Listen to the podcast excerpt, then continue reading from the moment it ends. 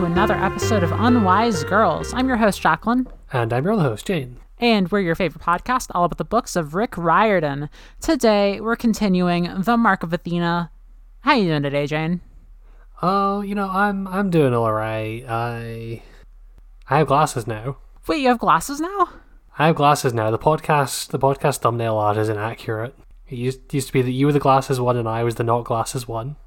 Yeah, people can't differentiate us that way anymore. you gotta, you gotta send me some pics later. I gotta, I gotta know what this is like.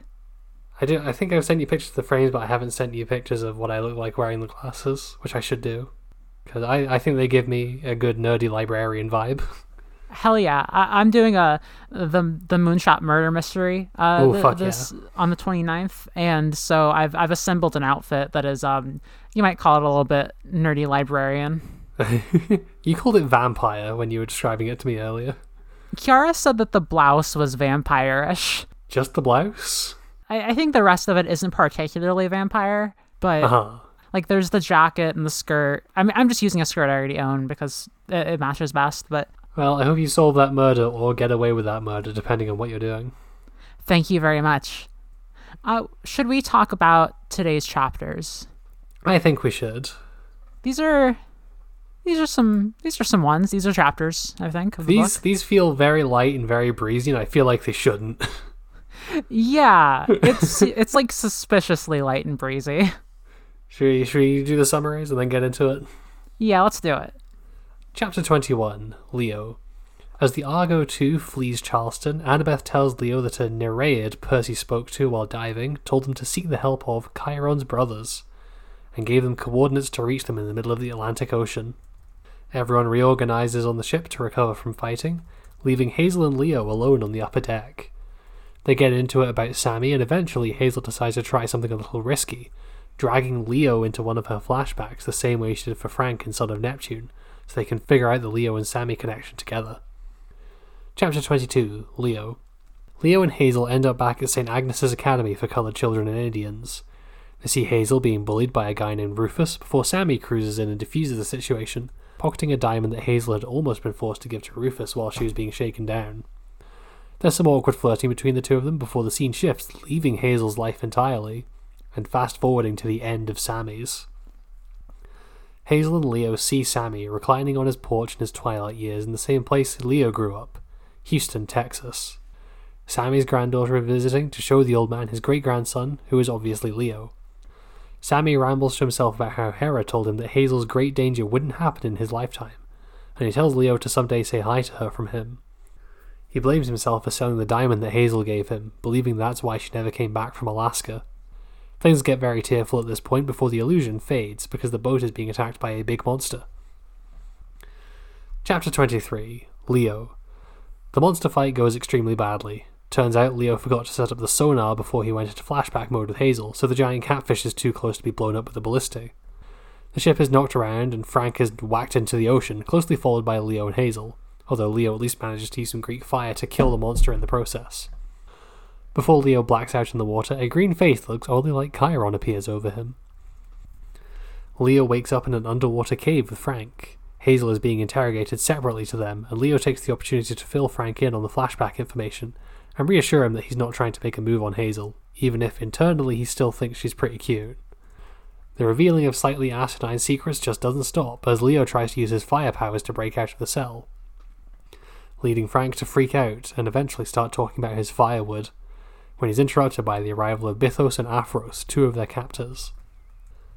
Chapter 24 Leo. Aphros takes Leo off to interrogate him and reveals that he's an ich- Ichthyocentaur. Ichthyocentaur. Basically, a centaur with a seahorse ass instead of a regular horse ass.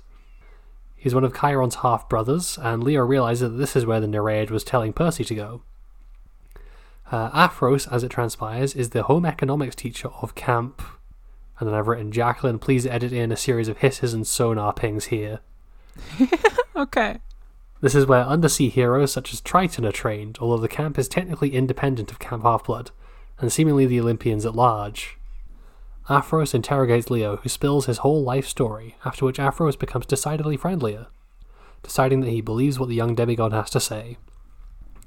He reveals that Keto, the sea goddess from Atlanta, must have sicked that monster on them as revenge for fucking up her aquarium. At this point, Hazel appears, flanked by two new mermaid friends she's made. They all leave Hazel and Leo alone and they have a heart to heart where Leo confirms that he's not pursuing her romantically, which she sounds faintly disappointed about. And also, Leo figures out what Frank's deal is with regards to his firewood. Bythos and Aphros return with Frank and a lot of much needed good news. They'll send some mer heroes to sort out the aquarium at Atlanta, so Percy doesn't need to worry about that. And protect the Argo too until it's into the Mediterranean Ocean to make sure Keto can't whack it with any more sea monsters. They also give Leo a basket of brownies and a letter of introduction for Annabeth to introduce herself to Tiberinus, god of the river Tiber in Rome, who will be essential for completing her Mark of Athena quest. With that, the three demigods are stuck in little air bubbles and zipped back to the Argo 2. So, Jacqueline, what do you think of the chapters this week? I don't have COVID 19. Well, that is just lovely to hear. I'm glad that these chapters helped you come to this revelation. Yeah, I, it did. Um, sorry, I had a test going uh, right before I started this, and it just the alarm went off in the middle of it. Uh, you know, I I was like kind of mad on them until like the last chapter where I was just like smiling the entire time. uh, the, the, this was my big feeling. They were they were like we said light and breezy, but pretty enjoyable at the end.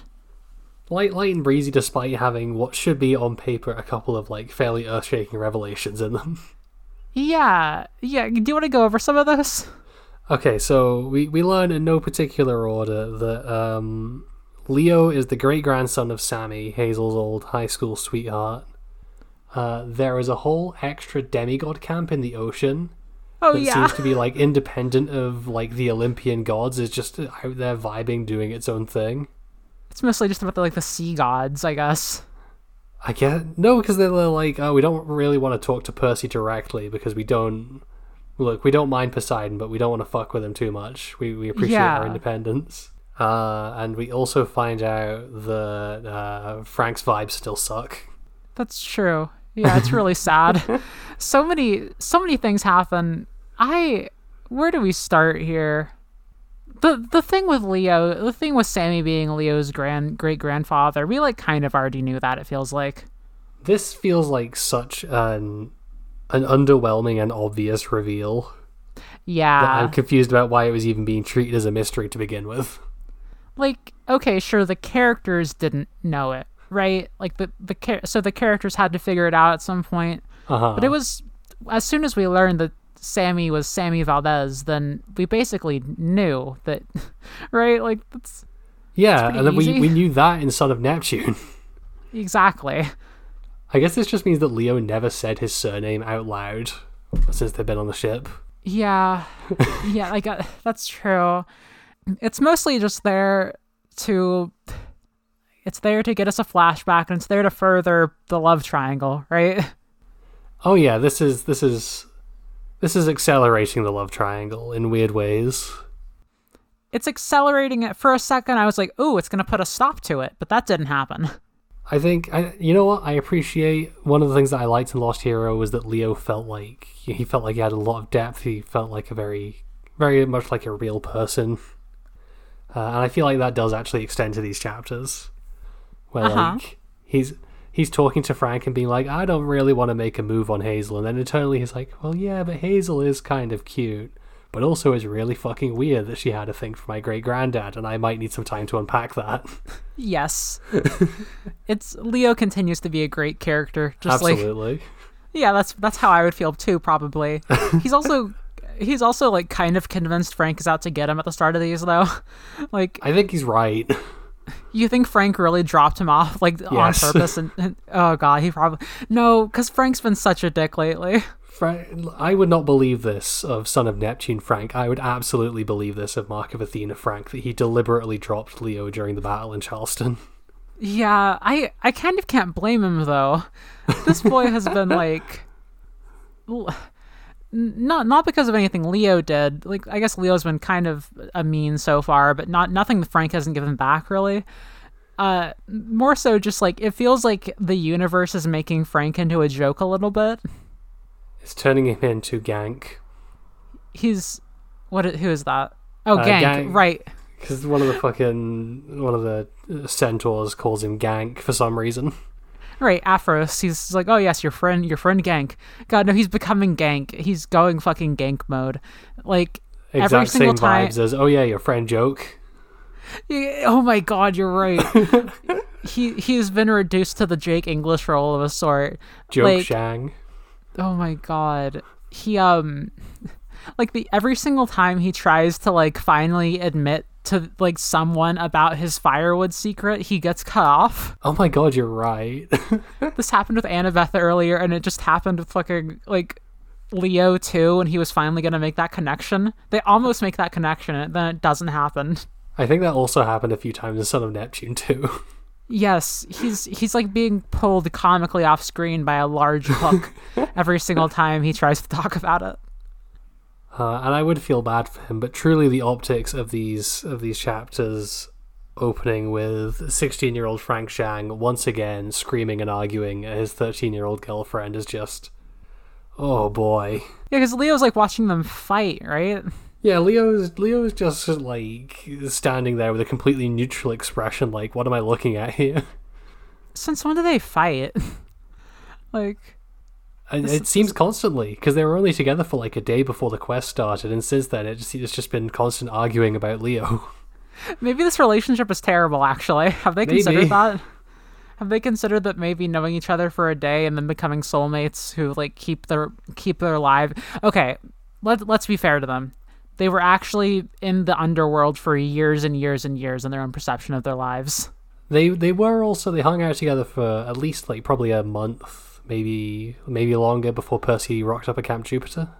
Yeah, so it's like it's not like they don't know each other. They know each other mm-hmm. very well, but they've ne- this is they haven't been in a relationship for very long. Yes, that's. I mean, this is. I guess this is this is the this is Riordan's Riordan's true trick, not the one that you named the episode after last week.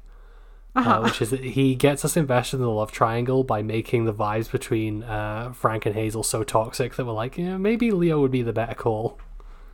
Yeah, it's we have I we, we've talked about this a little bit before, right? But like love tri this isn't playing out like a love triangle to me anymore. Or like it kind of is. But it feels almost more like the romance novel where one of the people is already in a relationship with an asshole. And like the the main the main lead has to like steal them away from the asshole. It's still kind of being like framed as a love triangle, but like all the motivations going into it, uh, you're absolutely right, is kind of much more in that. Uh, this is a bad relationship that you should probably bail from space. Yeah, and that's mostly optics, like you said. Like it's not being, it's not exactly being said like that in the text. It just feels like that to actually read it. Like that's actually the experience of it. It might help if either Frank or Hazel were perspective characters and we could get like their takes on this. For the amount of time specifically we're worrying about their relationship, you would want that to happen. But no, neither of them are getting perspectives this time. Piper, God bless her, hasn't really done anything yet, and I feel like the the, the time could have been better spent this so far. Yeah, we've gotten.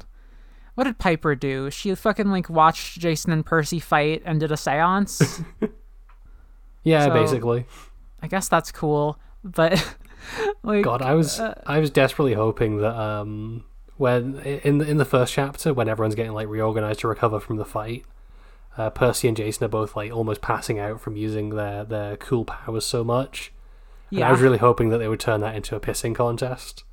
uh Be huh. like, oh, bro, I'm so much more exhausted than you. I use so much more power. No, I'm more exhausted than you. Look, I can't even walk. Like, oh no, see, I got a head injury again, man. That's, actually, I I really took it there. I we shouldn't gloss over the fact that they did like a duo, a fucking duo ability. Like they combined their powers together. They did, and that was very cool. yeah, again, off screen, but like they It- yeah, it was like it was the backdrop to um, the the Annabeth and Reyna confrontation in the last set of chapters. which to be fair, very good backdrop. Like that's that's some good scene setting.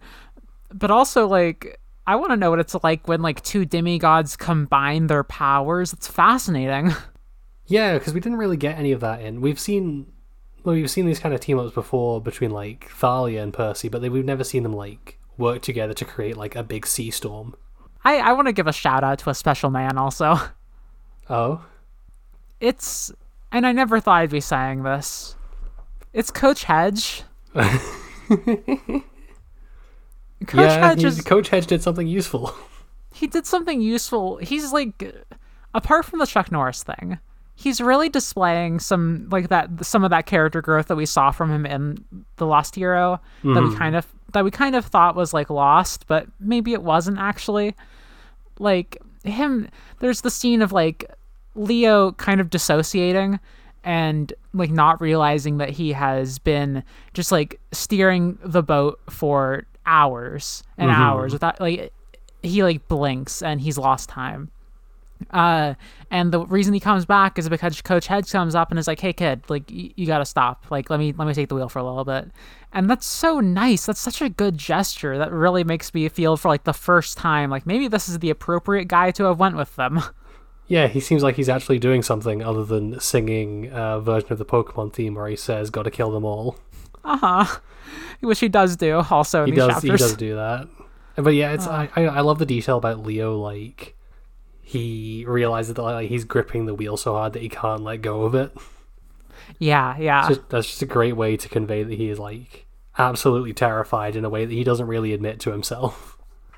Definitely. Like Leo is having Leo's probably having the hardest time of everyone here. Mm-hmm. Like Annabeth, sure. Percy, whatever. Piper, okay. But Leo Leo's gotta fucking fly this thing. Leo is kicking himself for uh, setting up the controls as a Wii remote for a bit, and now has to actually use those in combat. God, yeah. What do you what do you think of the combat here? There's sort of a big there's a big monster fight. I it's, it's fine. Yeah. I don't. I you know what? No, there is a highlight which is um, Leo yelling at Frank like, "Wait, Frank, you can shapeshift, get into the water and turn into a shark and attack this thing." And Frank just kind of like turns and looks at him as like, "What? What do you say?" And while he's standing there, a tentacle like smashes him off the boat into the water. Yeah, another gank moment for sure. Is that what we're calling these now? These are gank moments. I guess so. I We can replace the not a cis het thing, which we keep forgetting to do, with what was your favorite gank moment this week? we've run out of characters who I don't know, maybe we could figure something out this week. Here's the fucking problem. I was thinking about this actually, why it keeps slipping our minds. The problem is that, uh, that because the boat is full of couples, uh, everyone is constantly being heterosexual. That's the thing, right? Yeah. And and like we can't just keep coming up with the reasons why people are trans. Like I guess we can. We actually very easily can. The, the problem But- is that usually we do that with Frank, but Frank is. Frank has been logging onto like uh, toxic transgender 4chan boards. Oh god. He's been on fucking slash D or whatever it is. No, that's the wrong thing. Isn't there like a slash like tra or whatever? Something like that. Oh, that's maybe that's Reddit. I don't know. Uh, he goes on the fucking the fucking Twitter that's run by that's run by like a d- military contractor. oh, TTTT, right? TTTTX. That's the one. I was thinking for some reason I thought uh, uh, slash D slash, which is the one where Dorses come from, and I don't know why that. That's just that's just the bookmark for 4chan in my brain. Oh god. The point is that We- Frank sucks. Yeah. No, I want him to get better. I've heard, maybe he'll get better and we'll be like, "Yay, Frank again." But for now, Frank is Fra- Frank's having a phase. I hope I hope that Frank gets to the stage where he can live and learn. Yes. He'll be making an apology post about this.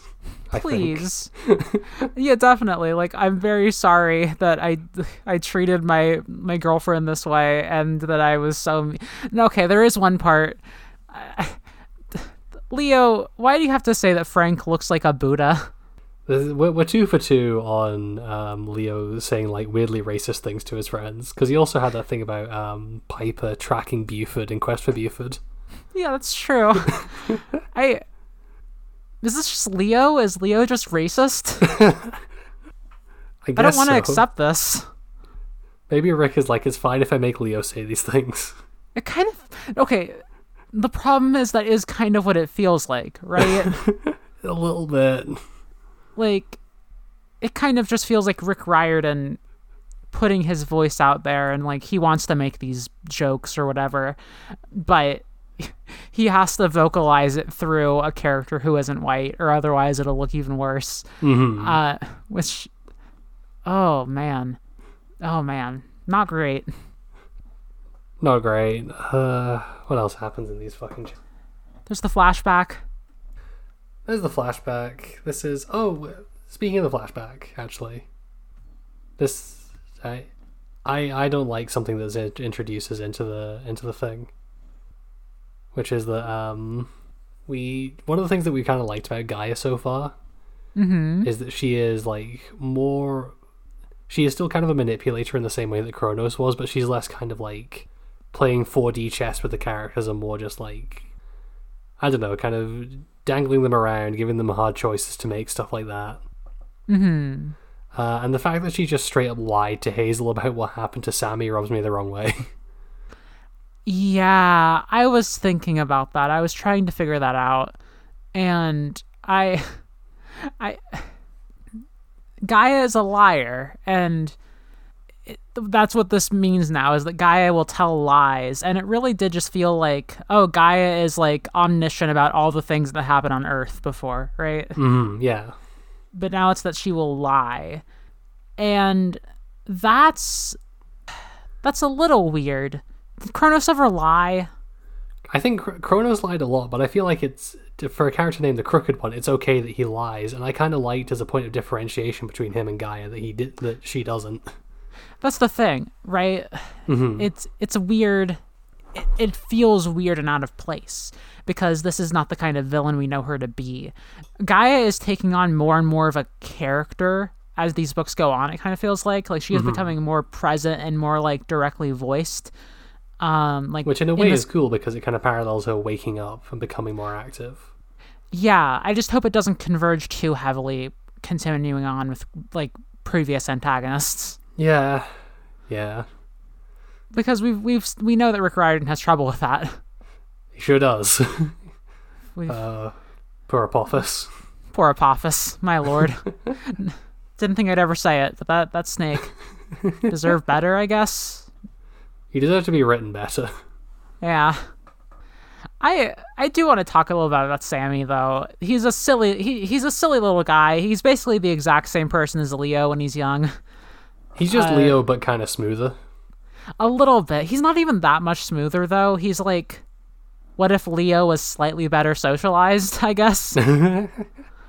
and like Leo of course magnifies this like a million times. He's like, "Oh, he's so much better than me. I I, oh, I hate myself so much."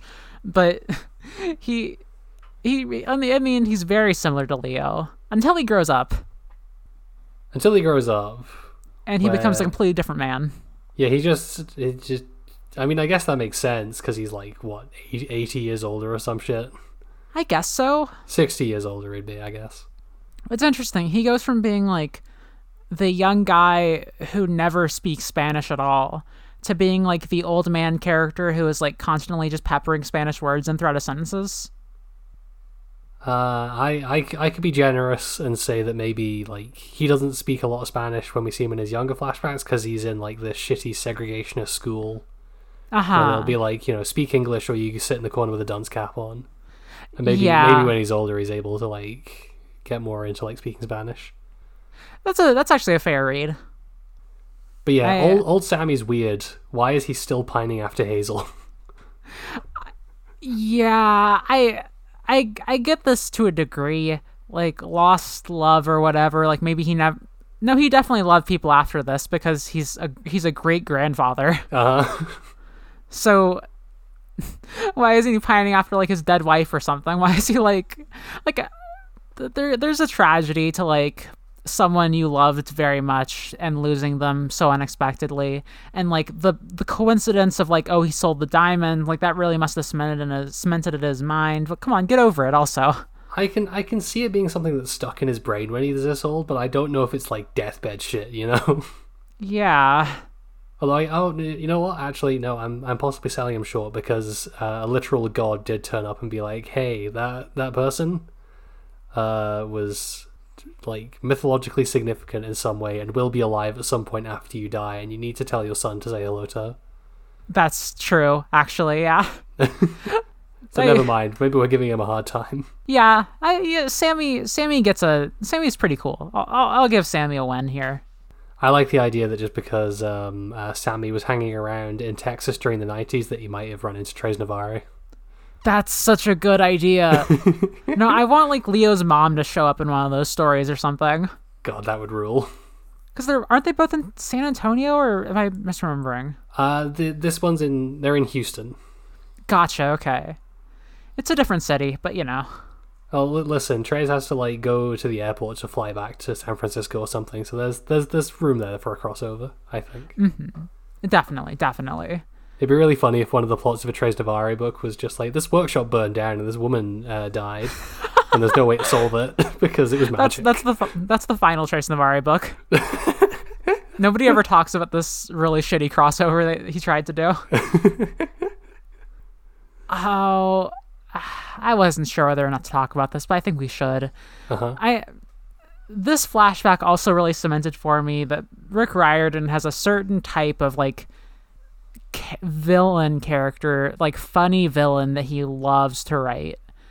Um, It's it's you have to be like big and fat, and Yeah. you have to be like like slow, ugly, and stupid, basically.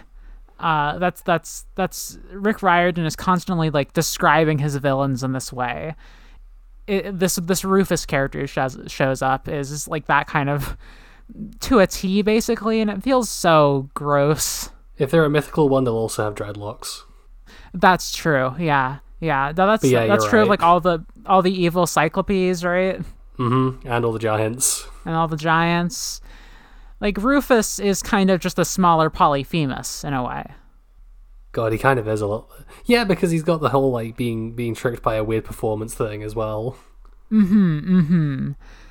And I don't want to give that like oh such a very clever parallel. I don't really think of it as that. I think it's more like this is the, a type of lazy character writing that Rick has fallen into. Yeah. Also, if it's on purpose, it blows. Yes. I will say that it was very funny uh, reading Leo being like, "Oh, who are these all these old actors that uh, Sammy is making reference to?" It's it's I, it doesn't make any sense to me, but everyone around me seems to find it hilarious. Uh, reading that in the same book, where like we're a decade on from it, and it's making Chuck Norris jokes. Yeah. it's not great. like, come on, Rick. Where, where's your sense of like tangibility? Not tangibility. Uh, longevity. God, I, listen, he, he couldn't possibly have known at the time that I don't I don't think he he realizes that like memes die. I bet we read the new Percy Jackson book and it still has a Chuck Norris joke in it because he thinks it's still relevant. He's old. I guess you have He's to give him a pass for that. it's it's so like Leo. These are two of the most famous actors of all time. I feel like, like these are two incredibly common names. Oh no, I was with Leo on this. I don't know who the fuck these people are. You know who Clark Gable is? Nope. That's fascinating. Like, I, I I guess it's fine. Like you're you're a baby, you're a child, but Clark Gable, he was he was the king of Hollywood. Some said. Aye, so probably a sex pest. Oh, almost certainly. Got he was in Gone with the Wind. Wait, who was the other actor that Leo was saying? Uh, Was it was it Scarlett O'Hara? it, was- I think it was Hetty something. Oh, Hedy Lamarr. That was it. Yeah. Fascinating. At the beginning of World War II, Hedy Lamarr and avant-garde, avant-garde composer George Antheil developed a radio guidance system for Allied torpedoes that used spread spectrum and frequency hopping technology to defeat the threat of jamming by the Axis powers. So, I guess that's cool. That's cool. Uh, Leo should have consulted her so that he remembered to switch on the sonar on his fucking boat. Oh, yeah. this is a pretty bad mistake, Leo. There's a, you know what? I I do sympathize because he's even when Coach Hedge is dragging him off the wheel, he's like, "No, fuck, I'm forgetting something." Uh, uh, wait, yeah, I'm still in yeah. shock. Uh, and then uh, the girl that he kind of likes is like, "Hey, let's stand on the deck alone and hold hands," and he gets immediately distracted. Of course, of course, like like anyone would. but unfortunately, that does mean that that they the boat gets totally fucked. And Again, I, yeah, do we even know what happened to everyone yet? Like by the end of any of these chapters, do we know that everyone is safe? I think I think yeah the the Mer Centaur people are like yeah everyone else is fine they're on the boat looking for you. Okay, right, right, okay. It'd be really funny if like Jason died off screen or something. they didn't know about him, so they didn't say anything. like, I don't know why Jason being injured is the funniest thing to me now. The problem is that I, I, I do have a soft spot for Jason, but it's kind of the most interesting thing about his character is just him getting repeatedly hurt in horrific ways. I feel like I feel like we're dancing around talking around it because enti- entirely because we don't know what to call it. Call what? An underwater sea camp. Ye- oh, right. It's fucking camp blood, right? Beep, beep, bleep. Right. Duck Leo's like, oh, it's Camp Fish. I, we we can just call it Camp Fish Blood. Who gives a fuck? Let's just call it Camp Fish Blood. I'm sure it'll get an official name later. Yeah. I I love this place. This seems really cool. I wanna I wanna see more of this. Same. This is this kind of opens up a whole new world, like a whole new dimension, but it really it's done so casually that it feels just very I guess very like early PJO. Yeah, definitely. It's it has the same.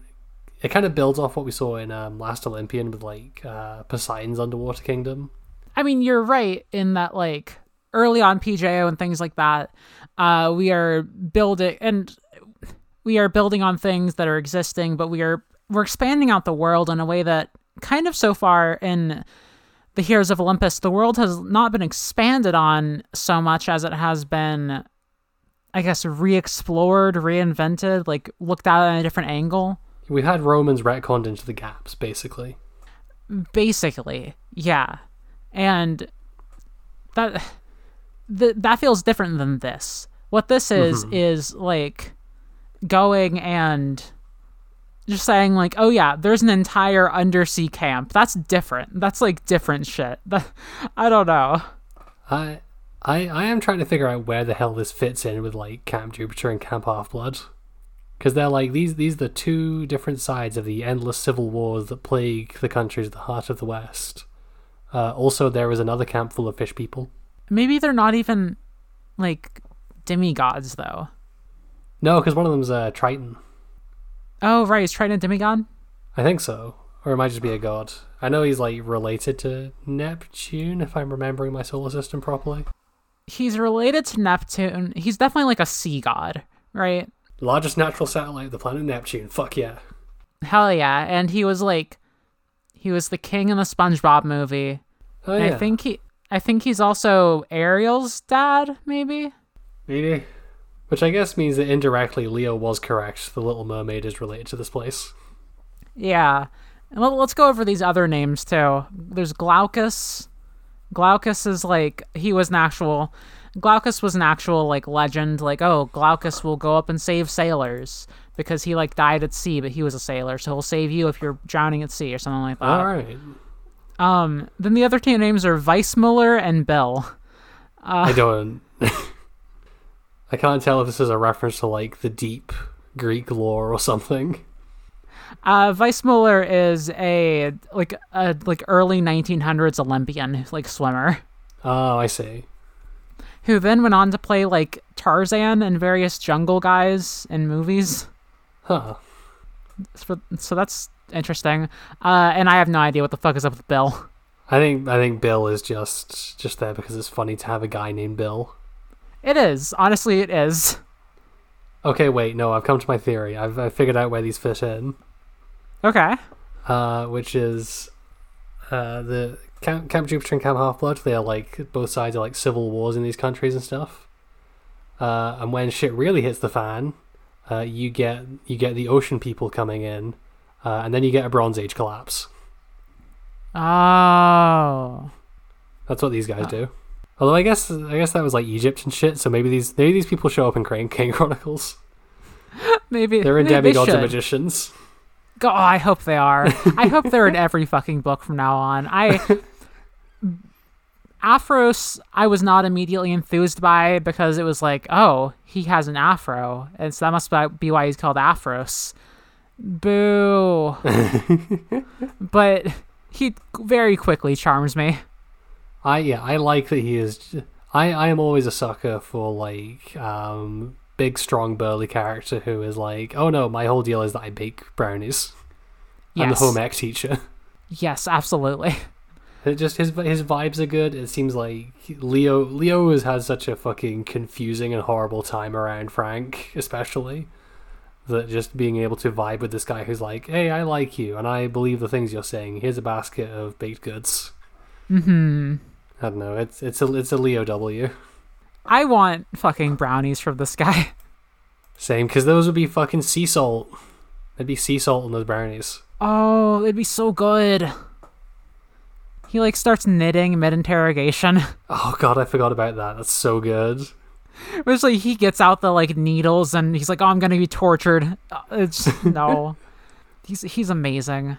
I this entire end of chapter just I I like I said I was smiling through the entire thing. I thought it was so fun, and then at the end they use the fucking they use pearls. They like in like in the Lightning Thief they use pearls to send them back up. Yeah, this this fucking sent me into space.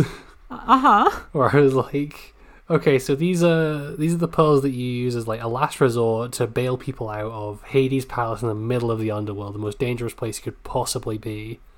Uh, also, they make you go up in the water. To be fair, that's also what they did in the Lightning Thief. Uh, is they went up in the water.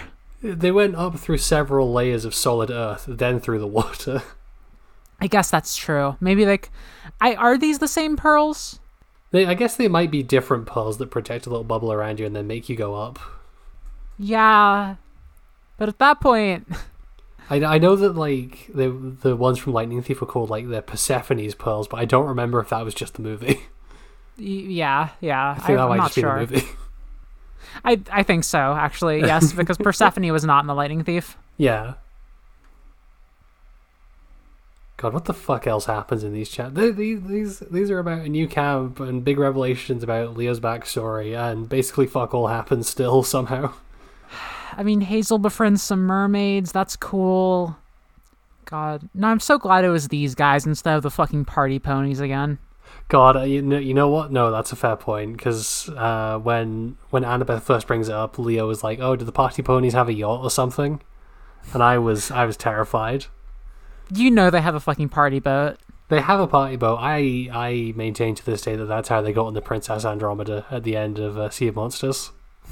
Oh right, right. He rocked up in their little boat and ruined the end of that book. Oh, what a bad little thing. I did have I did have one of my my patented um, falling off my own bike and blaming Rick Riordan for it moments Oh yeah. where I was like um, uh, Leo is like sinking in the ocean and he sees like a sinister face coming towards him that looks kind of like Chiron. The little part of me is like, oh, I know who Chiron's dad is. I had to oh. fucking like stamp down on that instinct so I didn't get duped by myself again. God, that's really fucking funny. I I just want him back, man. you want him back so bad. He was a cool villain. he was so cool. Kronos is dead forever. There's no coming Kronos, back. Kronos is dead forever. Because I- Rick I- didn't do the thing that I wanted him to do in Kane Chronicles, where like the Kanes use Egyptian magic to heal him. Yeah. It's sad. I'll email Rick Riordan about this and see if he'll like revise the later editions. You should. I'll I'll DM him on the Twitter account that he doesn't run. Just completely change the plot just for you. let me, I don't know, let me check Rick Riordan's blog really fast to see if he said anything. He hasn't. Uh, okay. He hasn't made a, a post about putting Kronos back in the. Oh, No. I was really hoping he would after. You sent the email already, right? I did, I did, Okay. like five seconds ago, and he still hasn't replied. Fuck it. God. Fucking Rick Riordan. Oh shit! There is actually Percy Jackson news, which I've just found while like looking for this stuff. What's that? Uh, apparently, filming has wrapped on season one of the uh, Percy Jackson show. Yo, holy shit. Wraps filming teases season two return. Yeah, no fucking shit. course they're gonna Yeah, tease that. They want to get renewed. Yeah, also Percy Jackson is one of the most like popular book franchises ever. It's it's going to be renewed for a second season probably. Yeah, it's like it, It's like the big YA book series that you can like in public without being quite rightly punched in the face. Yeah, like if you start talking about like oh the by the bird of bone or whatever, like hook and crow, owl and night, then people will like look at you like you are like asking for money, and they'll say no, you can't talk about YA because people in this world are mean. You can maybe swing uh, May the Odds Be Ever in your favor, but then people will know what you're talking about and will call you cringe anyway. That's true. what the fuck is that? Uh, Hunger fuck is- Games. Oh yeah, I was like, is that Harry Potter or what? Christ, no. Should we do a Hunger Games re- re- read podcast after this? Is that where we're going? Uh, I don't know. Those books were alright. Yeah, I guess, have you read them? I haven't. I guess, so I guess we could, like, invert a thing that we have on this podcast where, like, you vaguely remember some of these. Is that how it is? It, it's kind of how it is. I feel like I- you, you remember the first five pretty well and some of Kane Chronicles, and then after Son of Neptune, I feel like you. Yeah. Is that is mean- that true? Is that accurate? There's a lot of scenes from House of Hades that I think I remember, Ooh. but that's about where it stops for me. Yeah. hmm Maybe House of Hades was really bad and you stopped reading Heroes of Olympus there. I I think Blood of Olympus just wasn't out yet, and that's just when I stopped getting them. Oh, I see. I think we should probably wrap it up here. I think we should probably. Ra- we're really, we're really grasping at fucking straws. These chapters You were know- fine. Yeah, listen to another podcast after this. Just like keep listening to the podcast. Just go back, listen, subscribe to the Patreon, listen to more. Uh, these these were fine. You okay? You, why? What's What's up? what's going on with you? Wait, what's up? Go, go, go! Listen to another podcast. No, don't tell them to tell them to re-listen to our old episodes on on repeat forever. That's why I said go listen to the Patreon. I course corrected. Oh, I see. I see. I'm sorry, I was two steps behind on your amazing sales pitch. But yeah, so I guess that'll do it for us today. I think so. Our intro and outro is Super Mario Ocean by Space Pony. You can find that at OC Remix.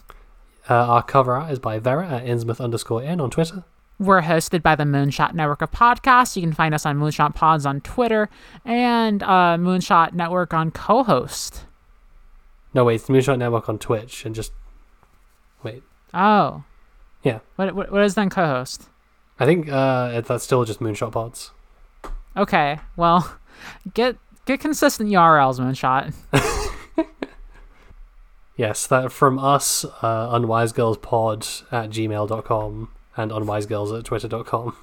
Oh, you know, God, nobody fucking emails. Email us. Come on, email us. Email can- us some questions. You can email us questions. We, st- we do the Q&A segment, but nobody ever sends in questions. Yeah, people don't realize that we still have that bot. We just look at it sadly and always say, "Oh, no questions this week," and then I have to cut it out because we both cry. It's just Patreon saying, hey, come to this creator thing. Introducing the Creator Hub. I don't care. Fuck off. Have, do you want us to do NFTs? And we say no, and they say, "Okay." Friendly nudge. We'd love your opinion about Patreon. Fuck off. Uh, but we would love to see uh, more of you subscribe to our Patreon. That's true. Uh, we would love for you to go to patreon.com slash unwisegirls and leave a dollar a month if you want to, uh, where you get the Discord role of Camp Counselor. Uh, for $3 a month, you get the Discord role of Friend of Bacchus, as well as all of our bonus content. Uh, yeah, if you want to listen to the latest bonus episode, uh, which includes one of Jacqueline's friends uh, kind of uh, invading the call to talk about his new soundboard, uh, and several seconds of me looking for a piece of gunpla that I lost. If that sounds appealing to you, Pitch it, pitch it harder, pitch it harder. uh, we are we're like at, at the point of Homestuck where we're like asking questions about stuff that Andrew Hussie clearly does not want to answer, and I think that's actually very interesting to talk about. There we go. Uh, the, the first pitch was good too. I'm just gonna leave it all in. Fuck it. uh, for five dollars a month, you get the Discord role of Venus is Chosen, all of our bonus content, and a special thank you at the end of every episode. Speaking of which, this week we'd like to thank Danny, Tanner, Mercy, Veronica, Friend, Bree, and Erica. Thank you, everyone. Thank you. And as we always say, at the end of every single episode. See you next week, Camp Half Blood. See you next week, Camp Half Blood. Bye. Bye.